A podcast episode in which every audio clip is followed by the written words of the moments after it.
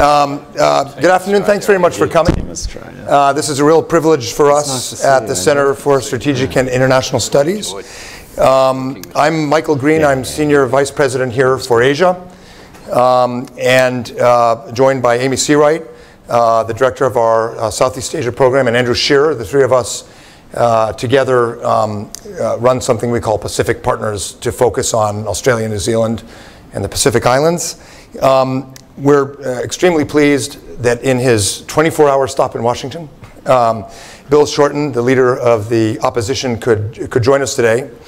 Um, he's come off a very uh, good election result, um, and he comes to Washington Almost. in a tradition that, uh, frankly, Republicans and Democrats really appreciate, which we don't have with all our allies, and that's a bipartisan tradition around our alliance. There's, I could count on one hand and frankly, I might have to remove one or two of these. Uh, the number of allies we can say that about.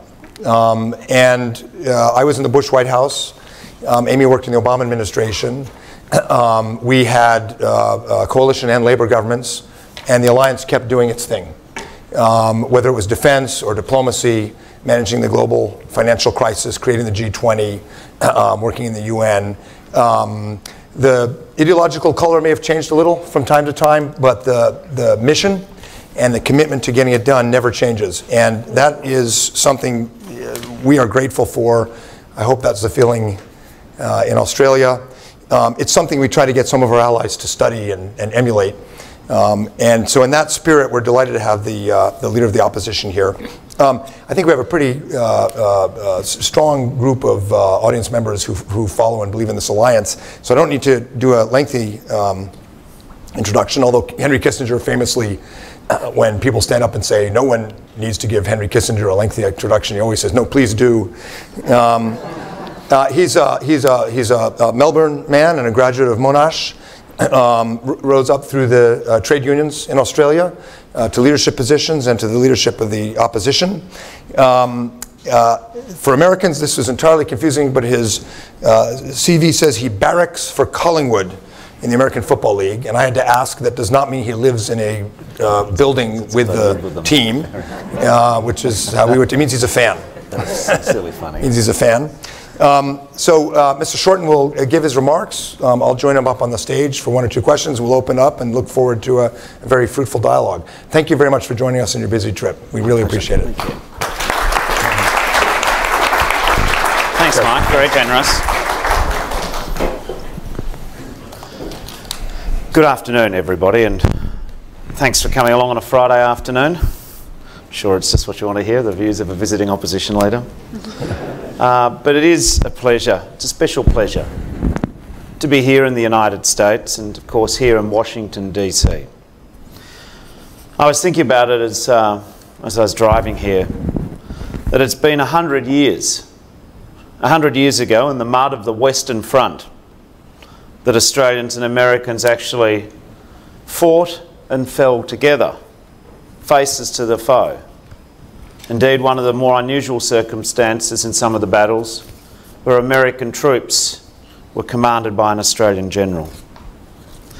But ever since that tragic conflict, again from the north coast of Papua New Guinea and the islands of the Pacific, the biting cold of Korea, in the jungle dark of Vietnam, the mountains and green valleys of Afghanistan, and today, as we speak, in the skies over northern Iraq and Syria, in the fight against Daesh. Ours, the bond of America and Australia, has been built upon shared sacrifice. A friendship forged in war and tempered by peace.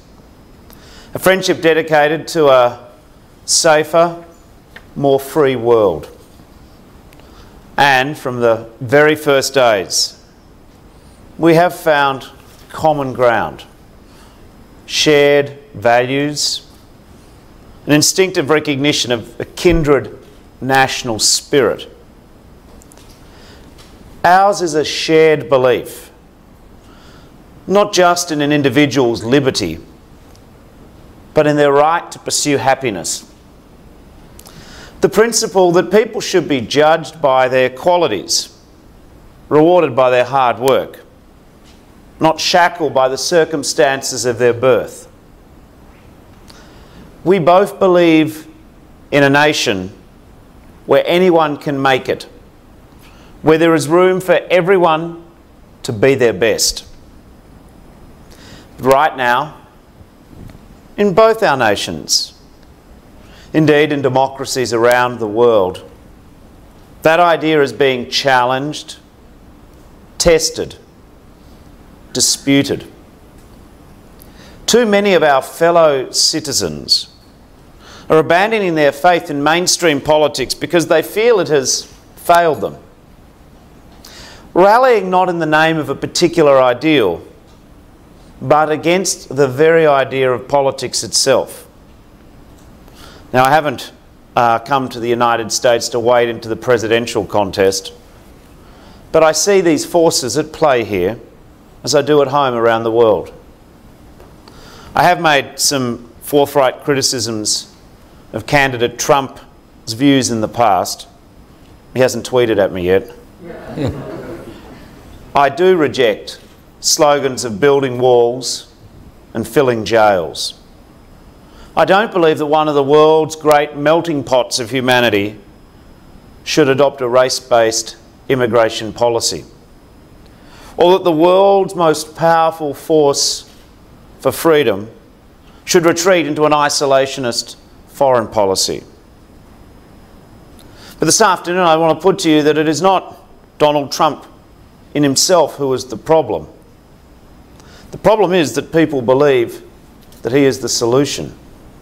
This is not a phenomenon confined to the United States or to one end of the political spectrum. Exclusion, disillusionment, marginalisation are the maladies affecting every democracy. And they are ripe for exploitation by those who would advocate simple solutions to complex problems. We live in a time of insecurity and frustration. An age where working people feel that doors are being closed in their face. After years of playing by the rules, ordinary Australians and Americans feel that the deck is now stacked against them that the future of work will be limited by the limits of automation and artificial intelligence. That much we, we know for sure. But the future of wages and wages growth, of the middle class, of jobs that enable people to live lives full of quality and meaning, is nowhere near as certain as it once was.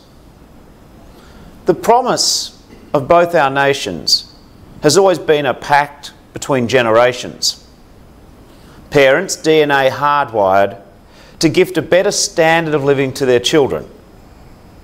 Every wave of economic change has been driven by that dream the breaking down of tariff walls, the joining of multilateral processes, and the embracing of new technologies. But for the first time in living memory, many of our fe- fellow citizens believe that the prospect of passing on a better quality of life to the next generation cannot be assumed.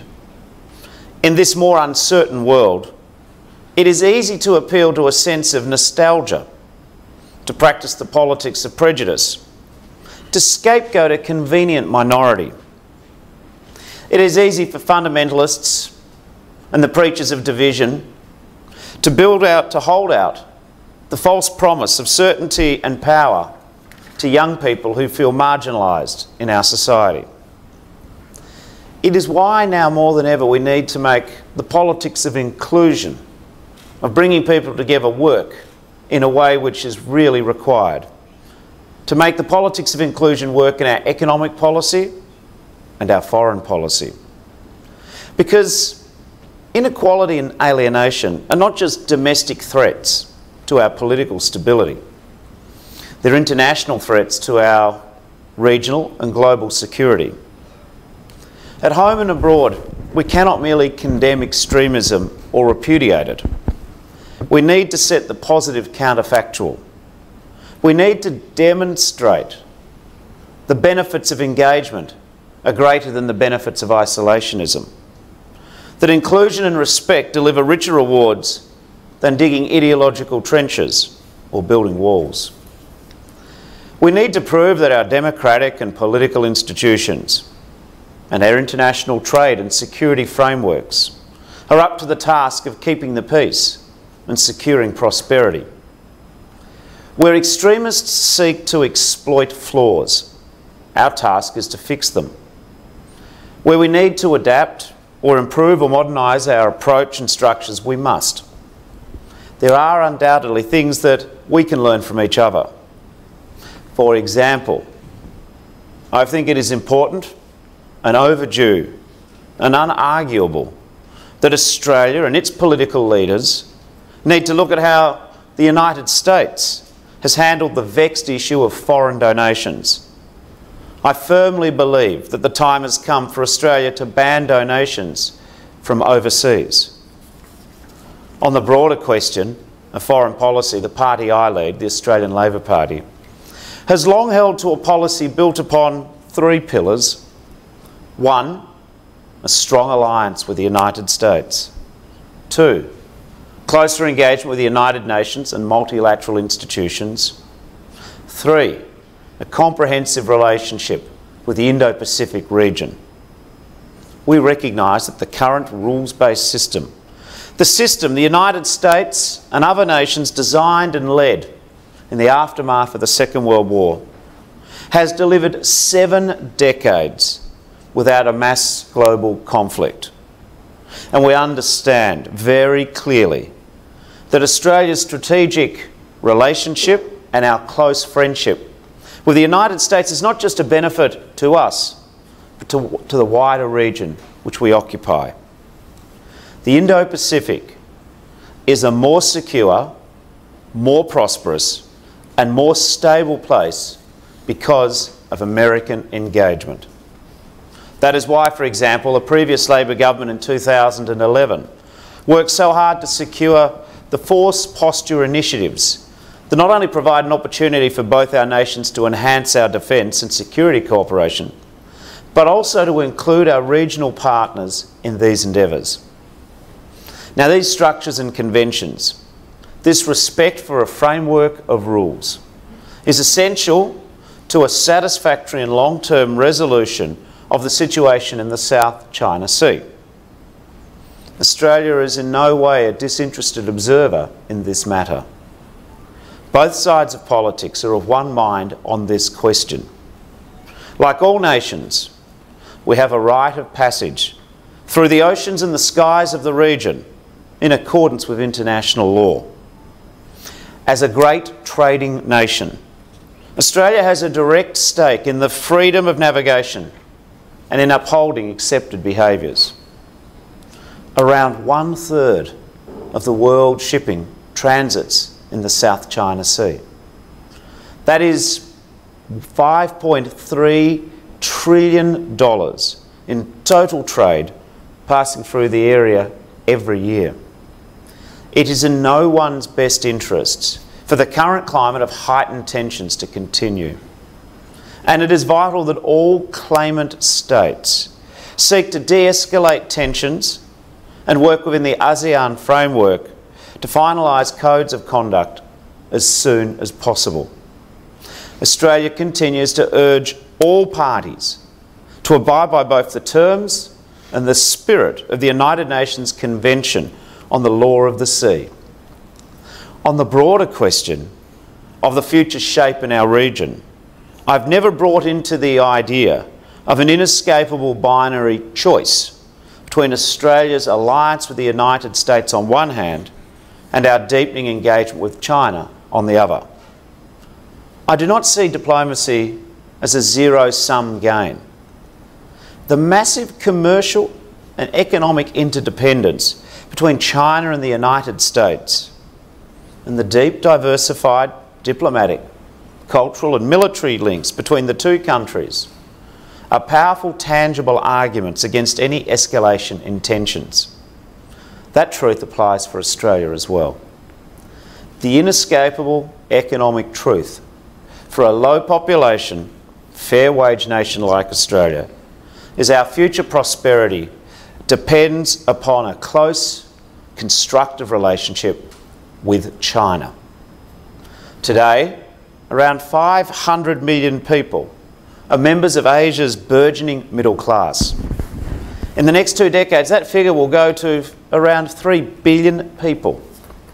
China will go from an economic superpower to a veritable force of economic nature. Its economy, the real incomes, and the purchasing power of its people will continue to grow. Its One Belt and One Road economic policies will be influential from Central Asia to Europe. Of course, China is not the whole story for us in Asia, but Australia is incredibly fortunate to be part of the growth and rise of China in the 21st century. We need, in Australia, an intelligent, nuanced foreign policy approach with our whole region. Better ties with India, for example, the fastest growing major economy in the world. A more active role in ASEAN, particularly as a partner with Indonesia, where 9 million people are entering the middle class every year. And we need to ramp up our efforts in renewable energy, preparing for the $2.5 trillion of investment that will flow into the region in renewable energy by 2030. And while we seek to harness these opportunities, we must also meet our responsibilities, including a renewed focus on our nearest neighbour, Papua New Guinea, and the island nations of the Pacific, particularly where it comes to tackling climate change. For proud nations like Kiribati and the Marshall Islands, climate change isn't an academic argument or a piece of political rhetoric. It's a living, immediate, existential threat rising sea levels, king tides. Storm surges are eating away at land, roads, and seawalls. Polluted water is seeping into village wells, and floodwaters are spreading disease. We cannot, in good conscience, ask these nations to bide their time and to retreat to non existent higher ground while we bicker over our next move.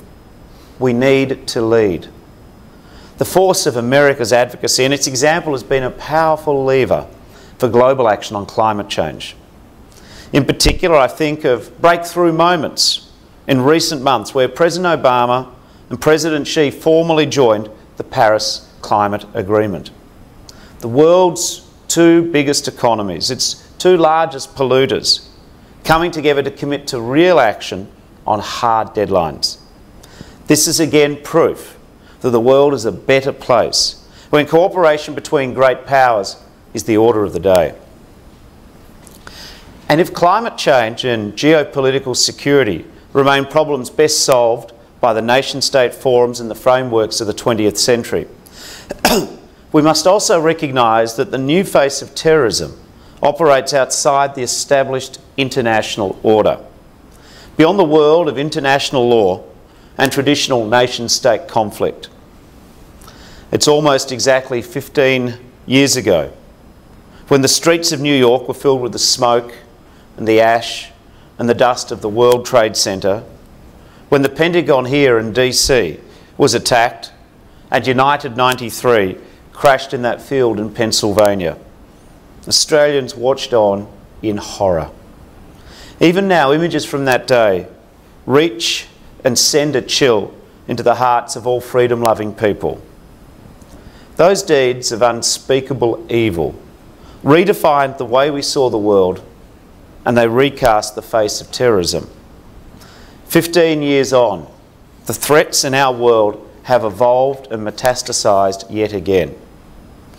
Those elaborate large scale attacks carried out with almost military precision have given way to low tech opportunistic acts of violence, carried out by lone actors with little direction, using unsophisticated means. The footprint of these terrorists and their threat profile is much more difficult to detect.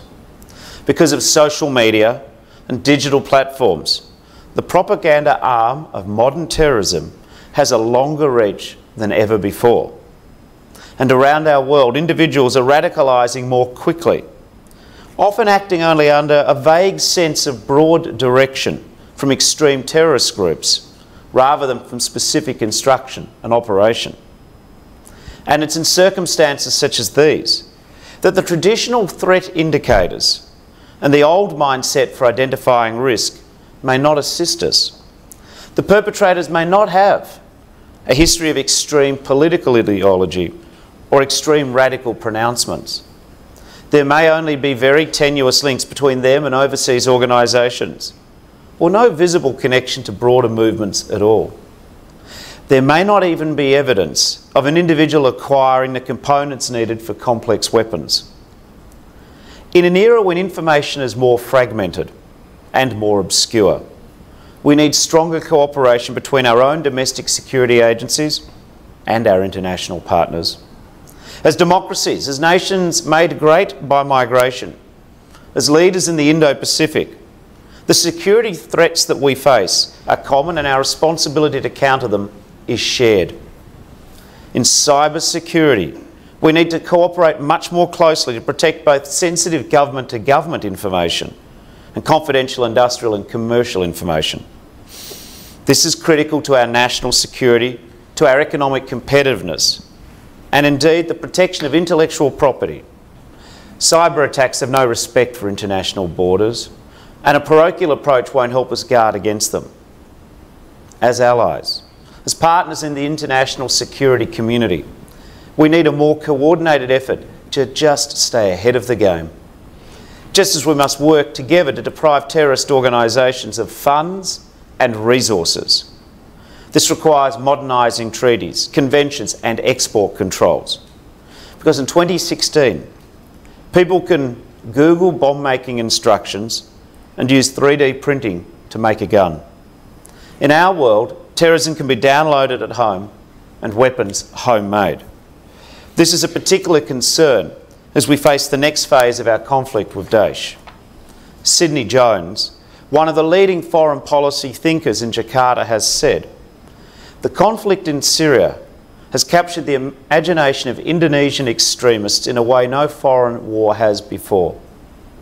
And as our troops in the Middle East begin to reclaim ground and resources from terrorist forces, there is a particular risk of a demobilising army returning to Asia armed with new combat skills and nursing old hatreds.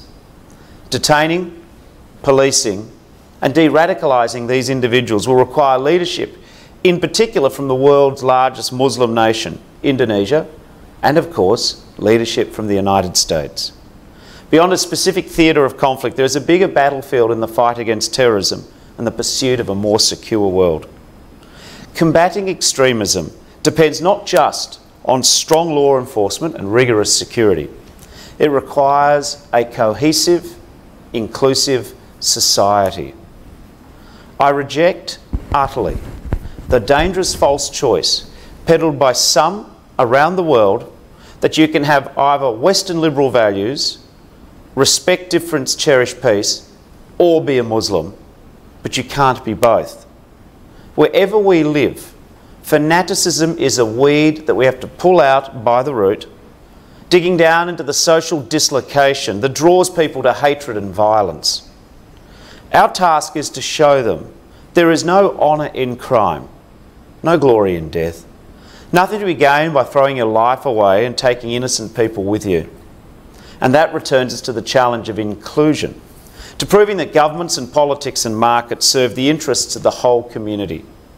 Because if people feel that there is more to be gained from working inside the system rather than railing against it outside, if our citizens believe that they have a shared stake in the future of the nation, that the political system can speak to the lives of everyday citizens, and that the person's democratic vote can actually have an impact on decisions which are made in our society if they feel that there are awards for hard work to be won from hard work, that there are opportunities to be seized upon merit, that one's postcode does not define one's future, then this is the formula for a stronger and safer world. I think restoring faith in these old and tested principles requires new ideas and new energy. But if Australia, the home of the fair go, and America, the land of opportunity, can live up to our founding ideals. If we can prove worthy of the nation that we wish to see in the mirror, the nation, the country that we want our children to believe in, then securing the future is well within our grasp. Thank you very much. You didn't mention TPP, right?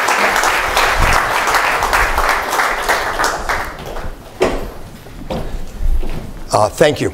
That was terrific. Well, well, well worth um, Friday afternoon. and a message that um, uh, throughout the speech you said we, and um, you, you, were talking about we in many senses of the word. Uh, the political elite, politicians, we the West, we the democracies. Um, and it was a message that is uh, needed in this town, but in a lot of capitals around the world. So I appreciate that.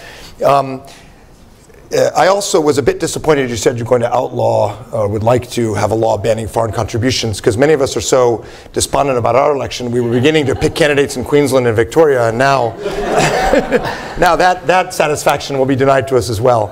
Um, yeah, let me let me ask you about one thing you didn't mention, and I was a bit surprised, and that was TPP, the Trans-Pacific Partnership. If there's if TPP is important to Australia, this is the time and place to say so because President Obama is making his big push to get it passed in the lame duck uh, right now as we speak. And I think most uh, observers in this town would say it's a long shot for the lame duck. Um, and then, you know, probably uh, a year or two before the next administration finds a way around it. So, if, if you could share your thoughts on TPP, what it means for Australia, uh, what America's choice means, um, uh, I think a lot of people here would appreciate it. There's three points I want to make about TPP and, and trade. Um, the first one is that for Australia, we're a trading nation. So we need capital inflows into Australia, foreign direct investment.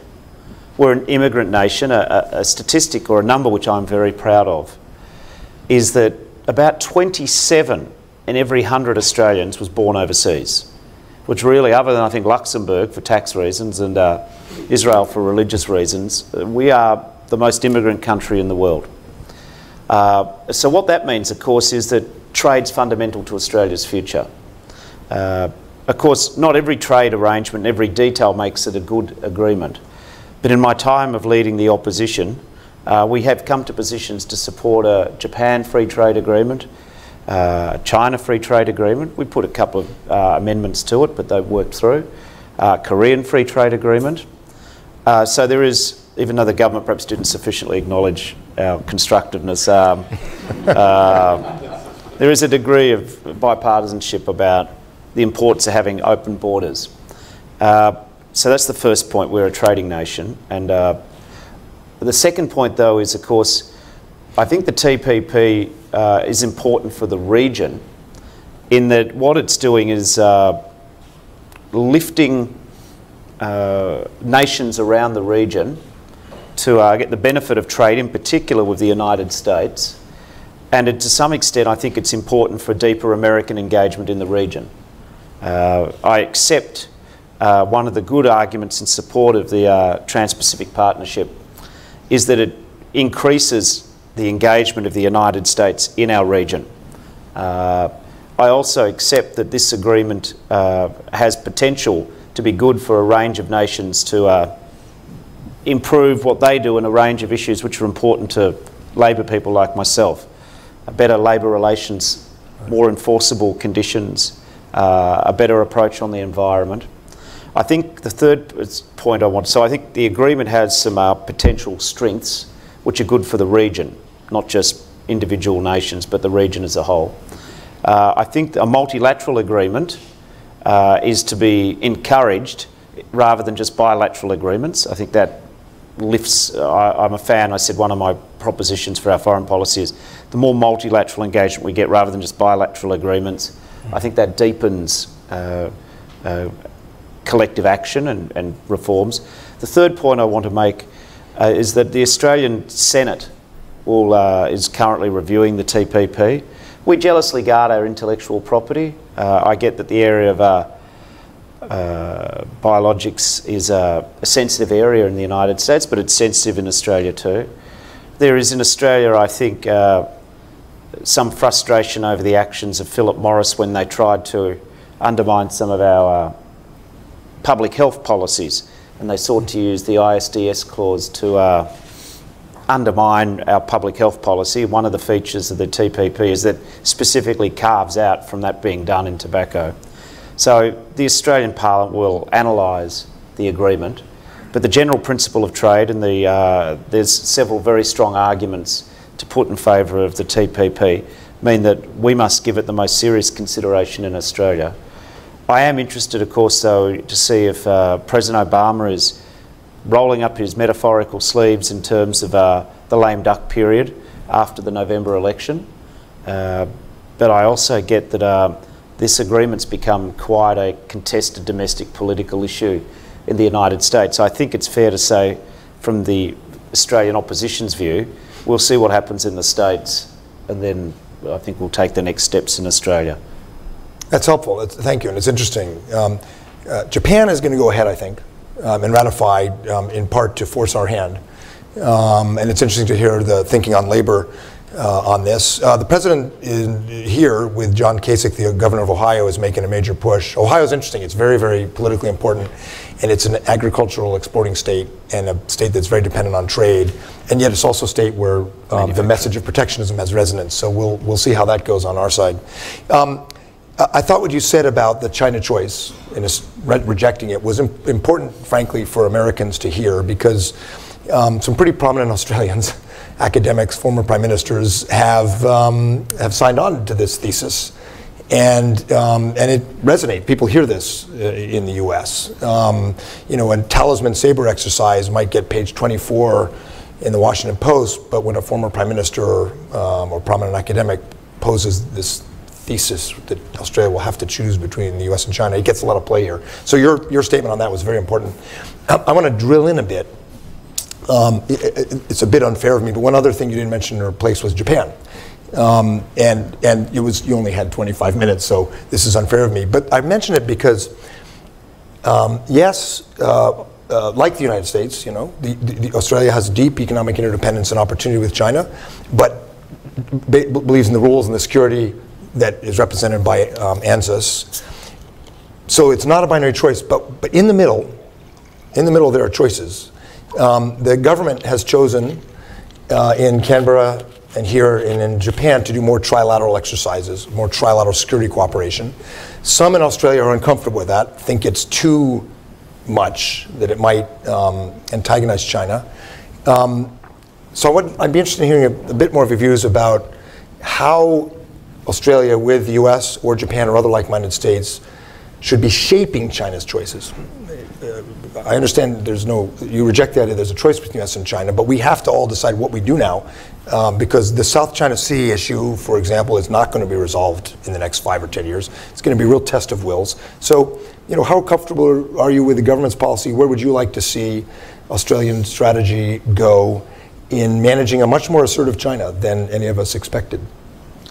Well, first of all, I mean, I didn't refer to some specific Asian nations, but I made a point in my address to say that China's not Asia, that uh, there's lots of opportunities. I might have singled out Indonesia and uh, India, but could equally talk about improving our ties with Vietnam or uh, Japan.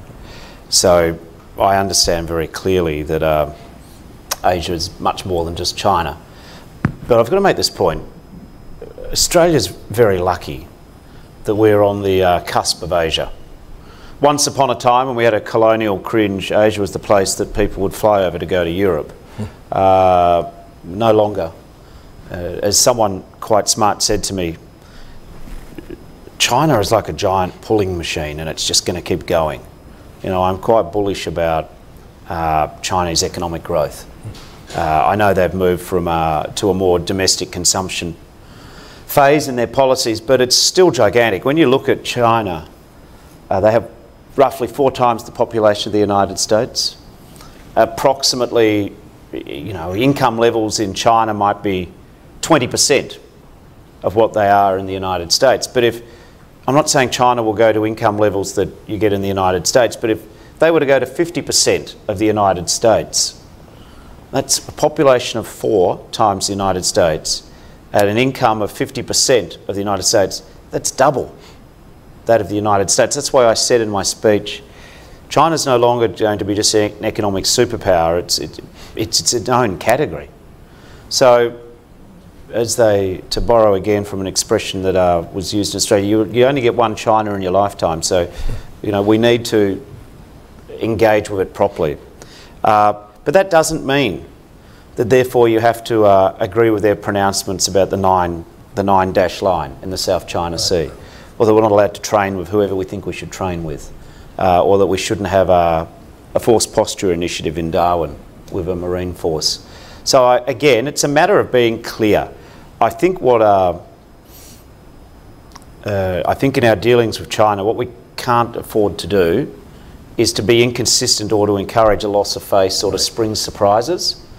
I think in life, the clearer you are about what you stand for, that doesn't mean that everyone has to agree with you or you have to agree with everyone else, but I think clarity and a lack of a surprise factor. You know, we had uh, decisions about whether or not a state-owned enterprise could bid for uh, some electricity infrastructure in New South Wales. I support the decision of the government to uh, not to have that bidder in the process. But I think if we knew, you know, we know what this infrastructure is, and we know that there were bidders interested, I, I think it probably would have been convenient to let people know a bit earlier what's not for sale. Mm-hmm. Uh, and I just use that as an illustration. I agree with what the government decided, but I'm not convinced that uh, springing surprises or embarrassing bidders, I don't think that's sensible either, is it?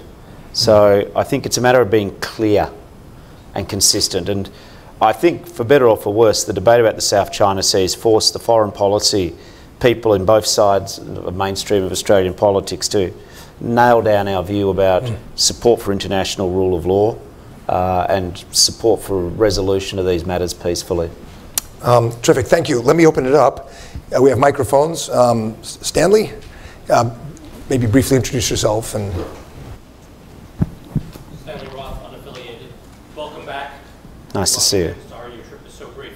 Wanted to follow up on the dialogue you just had with Mike and what you said about it's vital that the claimants in the South China Sea work to reduce tensions, but that we also have to be clear with respect to China. And Mike's comment, with which I agree, that it's unlikely to get better or be resolved in the next five, in other venues he said five to ten years.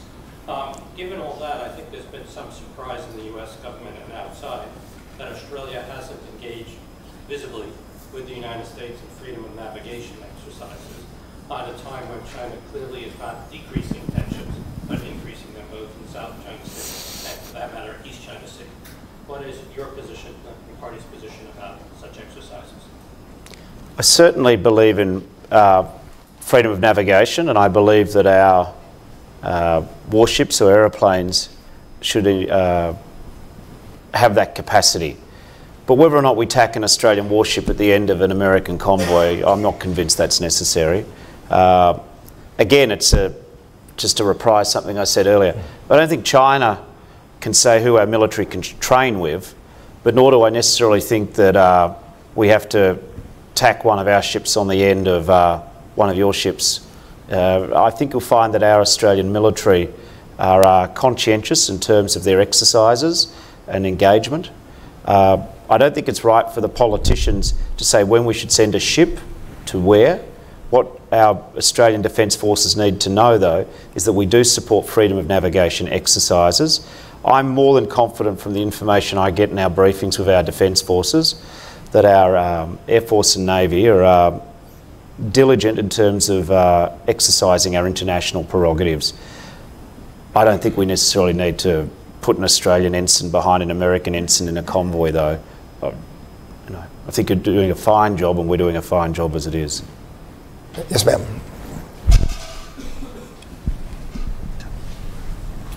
Thank you very much. Uh, my name is Mindy Reiser. I'm a sociologist. I just came back from monitoring the elections in Belarus. So I would like to turn to Russia and Australia's views of Russia's recent doings. I think you've probably followed some of the events in the United States vis a vis what Russia's been up to. How do you feel about sanctions? Um, the Duma has passed some legislation which is extremely constraining of civic space. And I wonder what you feel Australia can do in the light of increasing pressure that is being exerted by Putin and his allies. I think uh, a test of uh, our relationships with Russia will come as the Dutch led uh, Australian supported investigations into those who are responsible for the shooting down of the Malaysian airliner over uh, the contested areas of eastern Ukraine. Uh, I know that the Dutch investigative authorities have been very diligent, incredibly professional. I know they've been very ably supported by our own federal police and others. I think that the next, I mean, Russia's a long way away from Australia, but as we found out with that tragic uh, event, uh, the world's a much smaller place than Australians care to be believed, and that reminded us of it. How I think the detail of that report and what responsibility it attributes is going to be probably the next big flashpoint for us. Uh, our focus is Asia, but and of course the Middle East. If that report says that you know X, Y, and Z are responsible, and if that report then says that uh, there was support coming from Russia in a sort of a, a demonstrable and provable manner, I think that's uh, going to be very challenging. Uh, I suspect that you know, many of you are probably much more expert about what's happening in Russia than I would claim to be. I know that Putin sort of has a view of borders of Russia a bit like Catherine the Great and Potemkin, you know, and uh, I get that he has, he appeals, he's very popular.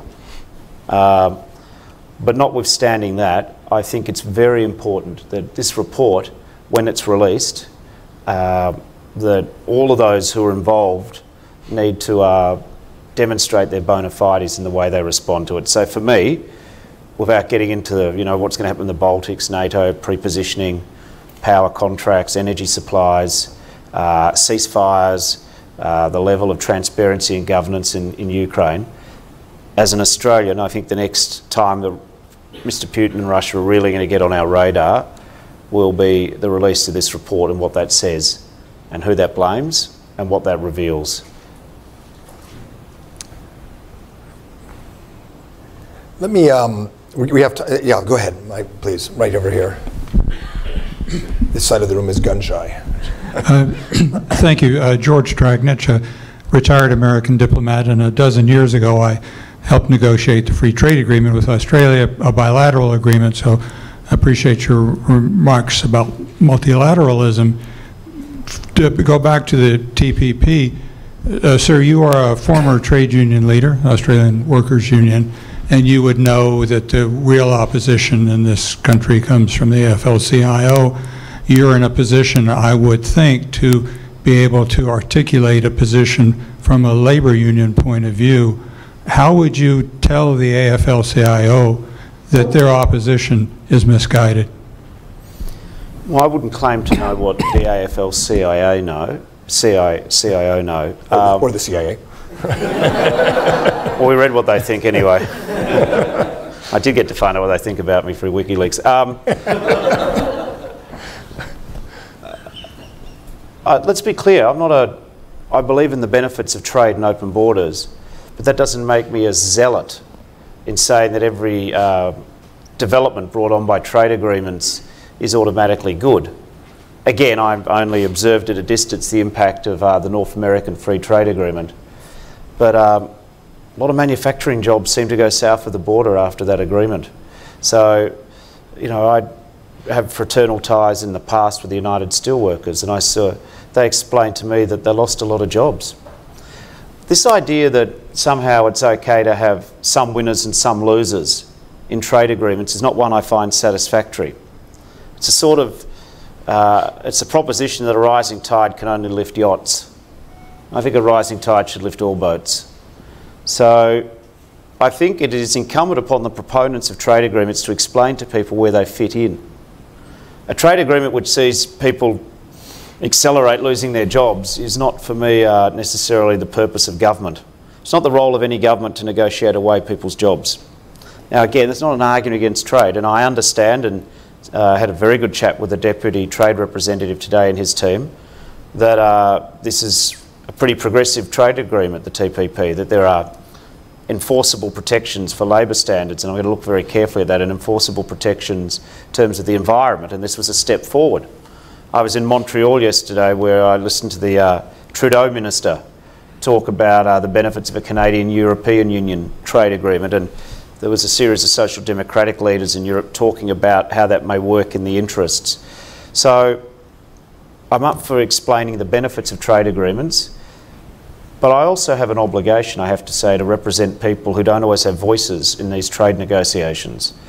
If you're a manufacturing worker in your early 50s uh, and accelerating the disappearance of your job, I'm not sure that's an easy thing just to say, well, you can retrain or reskill. So I think there's a challenge here about making economic change work for all people. And whilst this isn't quite the question you asked, it's in the great tradition of politicians to answer the question they want to give. um, well, like the Australian auto industry, I mean, the, the, the Acts has basically uh, eviscerated the Australian. Yeah, we weren't happy about that. I mean, seriously, um, I get that uh, there were arguments, and our current ambassador, of course, was a previous life was a distinguished treasurer of the government. Uh, but you know, I remember for the for the relatively small tens of millions of dollars, hundreds of millions of dollars, uh, we now see in October of this year the last cars rolling off production lines in Elizabeth, in Broadmeadows, in Geelong. Uh, we will see thousands of people lose their jobs. Um, yet at the same time, in our country, we provide tax concessions so you can speculate in property investment. You know, like it's a matter of priority, isn't it?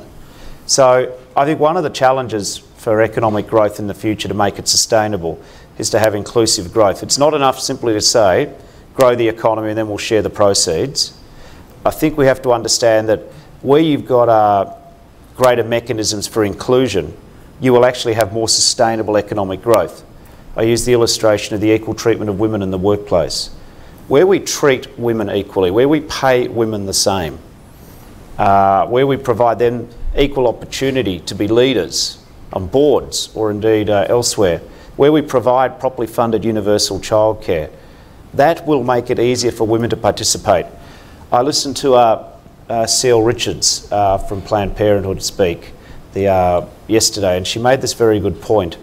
She said, um, We've never seen a nation in the world which has genuine gender equity, so we don't know quite how well we can do if we actually had genuine uh, equity and equality.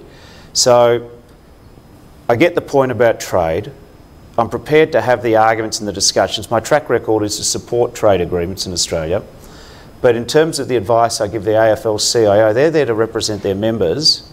They're there to make sure that um, there's a place for their members in the process of change. And it is not the case that every trade agreement or every deregulation and, and reduction of support for industries has had a positive impact on the lives of ordinary people. I mean, look at the debate about the steel industry. Um, it's just complex. I'm wary of people with textbook solutions for real life problems. Can I ask a question about Australian politics? Um, you know, pivoting off of your question. You, you, know, people used to joke that Italy and Japan would have a new prime minister every year. Um, but the fact is, Prime Minister Abe in Japan has now had four Australian prime ministers. This is, this is not a prognostication about the strength of the current government. But, but just looking at the past. I don't mind if you do. um, I'll let you do that if you want. But uh, looking at the past decade, there's been an enormous volatility in Australian politics. Um, it, would you attribute that to the factors you were just talking about? Is it something about the nature of political parties in Australia? Um, why so volatile? I mean, uh, how do you explain that? I'm conscious that I've got a number of uh, my fellow political participants from previous years here, so you know they're equally capable of giving answers to this. But I think the media play a role. Uh, I think opinion polls play a role. I think um, being a government who's got a plan when you get elected plays a role, good preparation. One thing I don't do is I don't blame the voters. Um, I think it would be good for Australia to have longer periods of stability, but on the other hand, um, if Australians want to change governments, if political parties in our Westminster system change their leaders, uh, I think whilst that could be, I think what that does do is it really annoys the voters. I think one thing Labor has learned is that the voters want the right to change governments, not the members of that political party. Uh, Labor has learned that lesson. We've changed our rules and the way we pick our leaders, so you just can't simply do some of the things which happened. Uh, I think sooner or later the Liberal Party in Australia is going to have to change its rules by the way it picks its leaders, because otherwise I suspect you will still see more instability carrying on in the Liberal Party.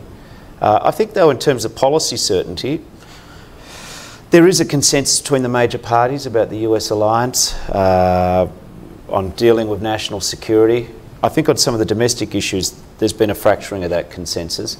But I also think volatility is manifested by the fact that in Australia, um, 30% of the voters picked someone other than the major political parties at the last election. Mm.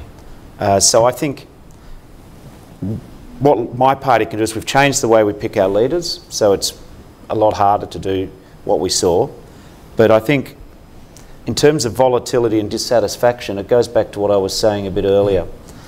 If you propose economic growth that leaves some people behind and only includes some people, you are going to get volatility.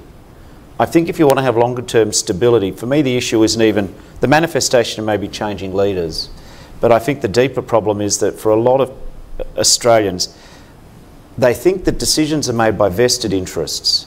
They think decisions are made out of the control of their, democratic, the exercise of their democratic vote. So I think my challenge as leader of the Labor Party is to restore people's faith in the authenticity of what we talk about and that what we talk about has to, people have to feel that their vote can make an impact upon what happens. Mm. I suspect a big part of it also is the social welfare state, although all of us have different versions of it, is, is reaching diminishing returns with globalization and aging societies. In this country, some people say that um, the Democratic Party is dying of old age. Um, it, it's not coming up with new ideas, and the Republican Party, which has some reform ideas, is committing suicide. um, so it's not just Australia political parties everywhere born out of the Westphalian or Republican uh, small r uh, tradition are all struggling. And it's always fascinating, I think, for Americans and Australians, Americans and Canadians to compare these. We learn a lot from each other. And we've learned a lot from you today. This has been really very well, interesting. I, I think and, there's and more in common in our political debates yeah. than we realise. Uh, yes, we have compulsory voting. Uh, you don't. Uh, you know, there are plenty of differences. You've got the primary system and you've got a year-long campaign of destruction of candidates. Um, maybe that's not so different in Australia either, but but some of the trends are not dissimilar. Aging societies, yeah. um, the rise of Asia, uh, the, the incredible disruptive effect of the internet. Uh, basically, in the next 10 years, any job which can be automated will be automated. Uh, I'd argue that dealing with climate change is a global issue. You've got people who are left behind by change. Um, there's a lot of similarities. I was struck yesterday talking to European leaders and the Canadians and Prime Minister Trudeau, that whilst we have some different factors, there is a lot more in common going on across the developed nations in how we deal with jobless growth. How do we get the idea that our kids, as they grow up, will be able to afford a home? How do you make sure that people can either get a university or a technical based education? There's a lot going on which is far more similar than I realised. Yeah, well, we're in it together. Um, and your remarks today really, really show that. So uh, you have a busy schedule, a short trip, but it's really uh, terrific for all of us and the many people, I think, watching online that you took an hour out of your day to, to join us. So thank you very much. Thank you. Cheers.